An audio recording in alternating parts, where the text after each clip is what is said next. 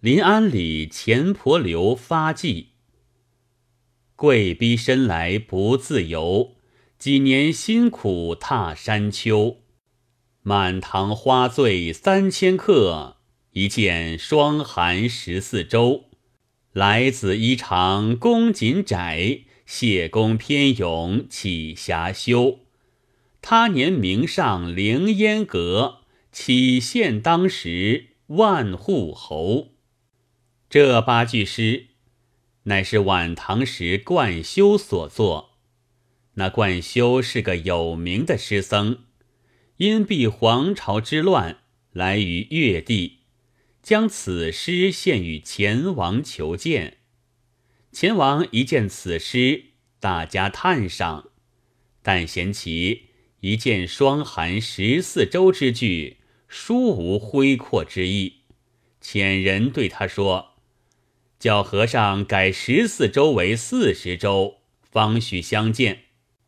冠休应声吟诗四句，诗曰：“不羡荣华不惧威，天舟改字总难依。闲云野鹤无常住，何处江天不可飞？”吟罢，飘然而入蜀。前王懊悔，追之不及。真高僧也。后人有诗讥诮前王云：“文人自古傲王侯，沧海何曾则细流。”一个诗僧容不得，如何安敢望天舟？此诗是说前王度量窄狭，所以不能挥阔霸图，止于一十四州之主。虽如此说，想前王生于乱世，独霸一方，做了一十四州之主，称孤道寡，非同小可。你道前王是谁？他怎生样出身？有诗为证：项氏宗衰，刘氏穷，一朝龙战定关中，纷纷肉眼看成败。谁向尘埃识俊雄？话说前王名刘，表字巨美，小名婆刘，乃杭州府临安县人士。其母怀孕之时，家中时常火发，及至救之，又复不见，举家怪异。忽一日黄昏时候。钱公自外而来，遇见一条大蜥蜴，在自家屋上蜿蜒而下，头垂及地，长约丈余，两目熠熠有光。钱公大惊，正欲声张，忽然不见，只见前后火光更天，钱公以为失火。急呼邻里求救，众人也有已睡的、未睡的。听说钱家火起，都爬起来收拾挠钩水桶来救火时，哪里有什么火？但闻房中咕咕之声，钱妈妈已产下一个孩儿。钱公因自己错呼救火，薅恼了邻里，十分惭愧。正不过意，又见了这条大蜥蜴，都是怪事。想所产孩儿必然是妖物，留之无益，不如溺死以绝后患。也是这小孩命不该绝。东林有个王婆，平生念佛好善，与钱妈妈往来最后。这一晚。因钱公呼唤救火，也跑来看。闻说钱妈妈生产，进房帮助，见养下孩儿，欢天喜地，抱去盆中洗浴，被钱公劈手夺过孩儿，按在浴盆里面，要将溺死。慌的王婆叫起蛆来，倒身护住。定不容他下手，连声道：“罪过，罪过！这孩子一难一度，投得个男身，作何罪业，要将他溺死？自古道虎狼也有父子之情，你老人家是何义故？”钱妈妈也在床褥上嚷将起来。钱公道：“这孩子临产时，家中有许多怪异。”只恐不是好物，留之为害。王婆道：“一点点血块，哪里便定的好歹？况且贵人生产多有奇异之兆，反为祥瑞也未可知。你老人家若不肯留着孩子时，待老身领去，过继于没孩儿的人家养育，也是一条性命。”与你老人家也免了些罪业。钱公被王婆苦劝不过，只得留了，取个小名，就唤作婆留。有诗为证：“五月佳儿说梦长，又因光怪误前王。试看窦文病后记，君相从来起妖王。”古时江远感巨人计而生子，巨而弃之于野，百鸟皆殊意复之，三日不死。重复收养，因名曰弃。必及长大，天生圣德，能播种五谷。帝尧认为后继之官，使主稼穑。是为周朝始祖。到武王之世，开了周家八百年基业。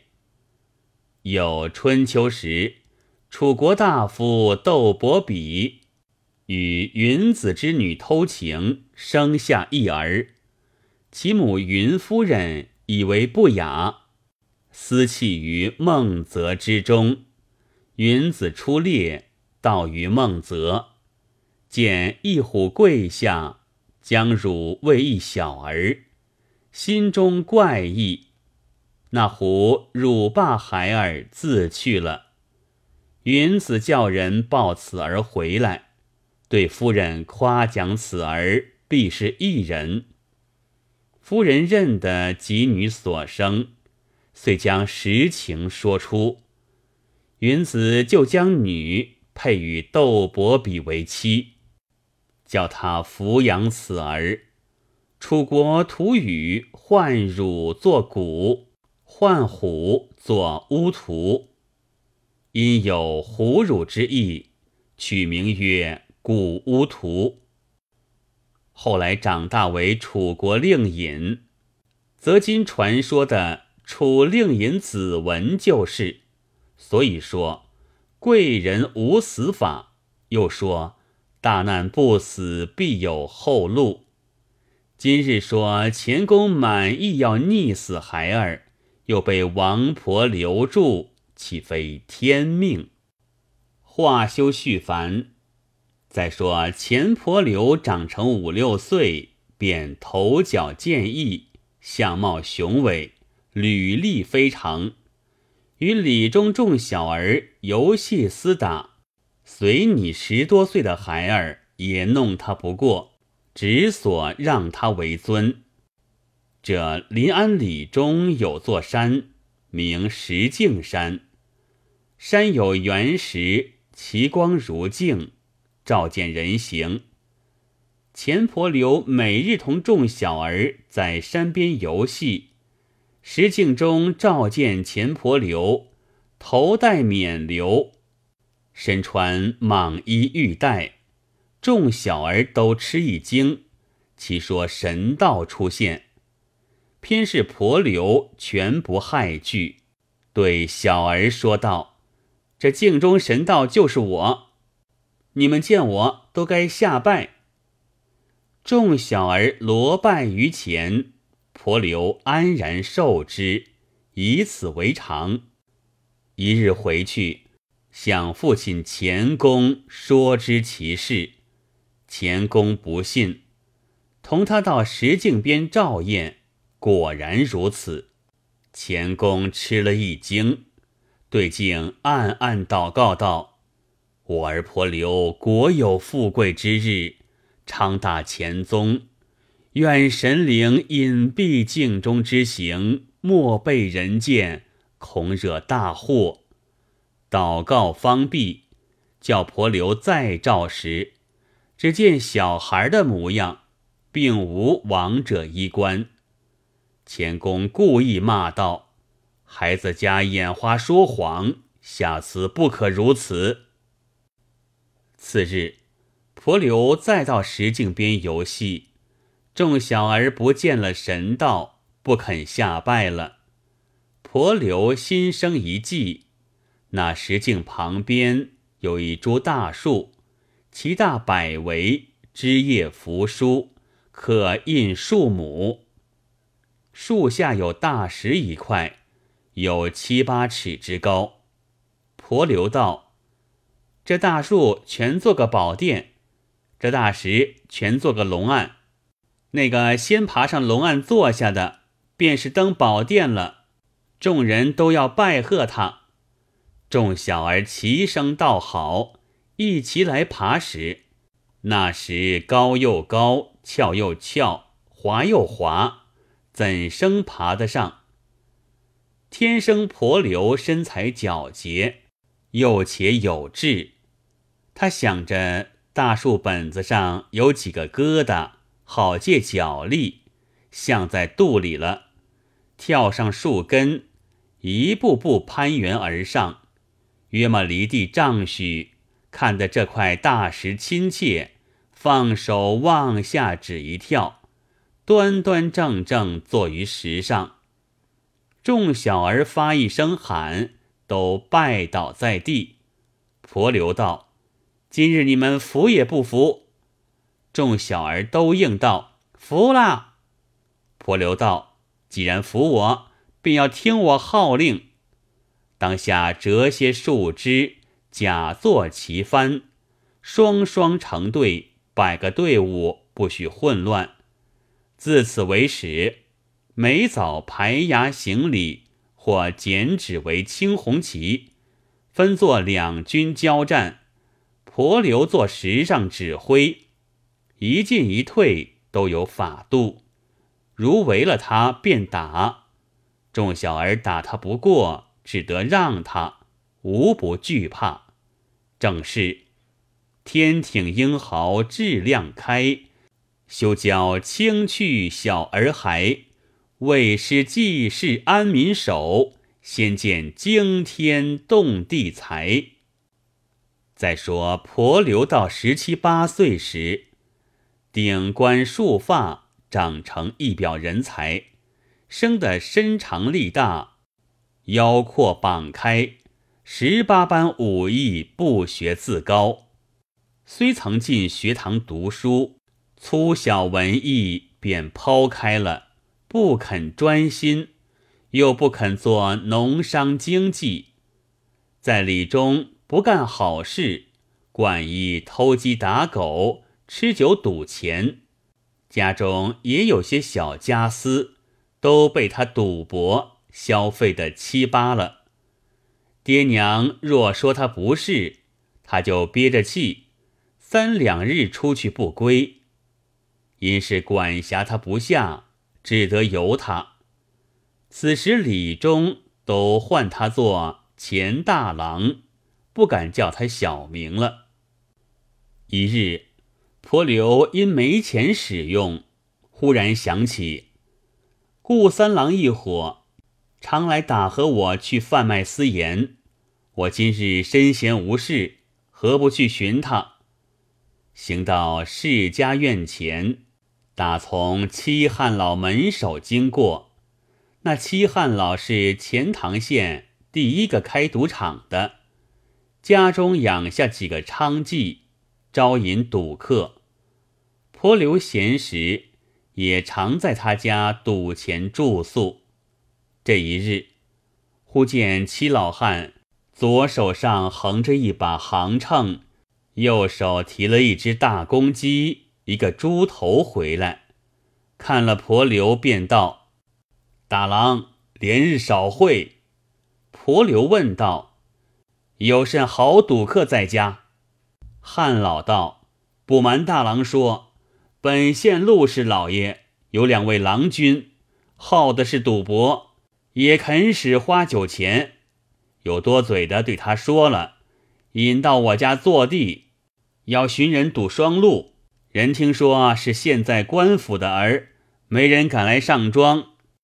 大郎有彩时进去赌对一局，我们都是现财，分文不欠的。”婆刘口中不语，心下思量道：“两日正没生意，且去淘么几贯钱钞使用。”便向七汉老道：“别人若他官府，我却不若他。便对一局，打甚紧？只怕彩头短少，须吃他财主笑话。少停赌对时，我只说有在你处。”你与我招架一声，得彩时平分便了。若还输去，我自赔你。汉老素知婆刘平日赌性最直，便应道：“使的。”当下，汉老同婆刘进门，与二中相见。这二中，一个叫做钟明，一个叫做钟亮。他父亲是钟起。现为本县陆氏之职，汉老开口道：“此间钱大郎年纪虽少，最好拳棒，兼善博戏。闻知二位公子在小人家里，特来觐见。原来二中也喜拳棒，正投其机。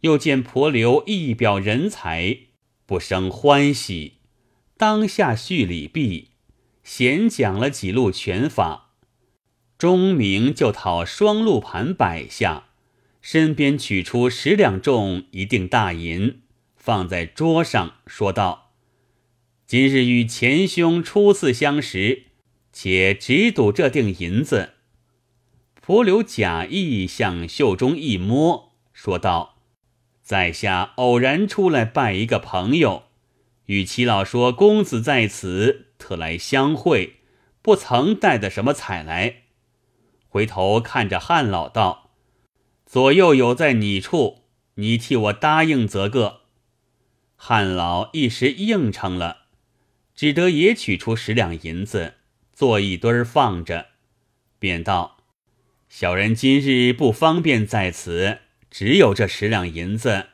做两局赌嘛。”自古道稍粗胆壮，婆刘自己没一分钱钞，却叫汉老应出银子，胆已自不壮了。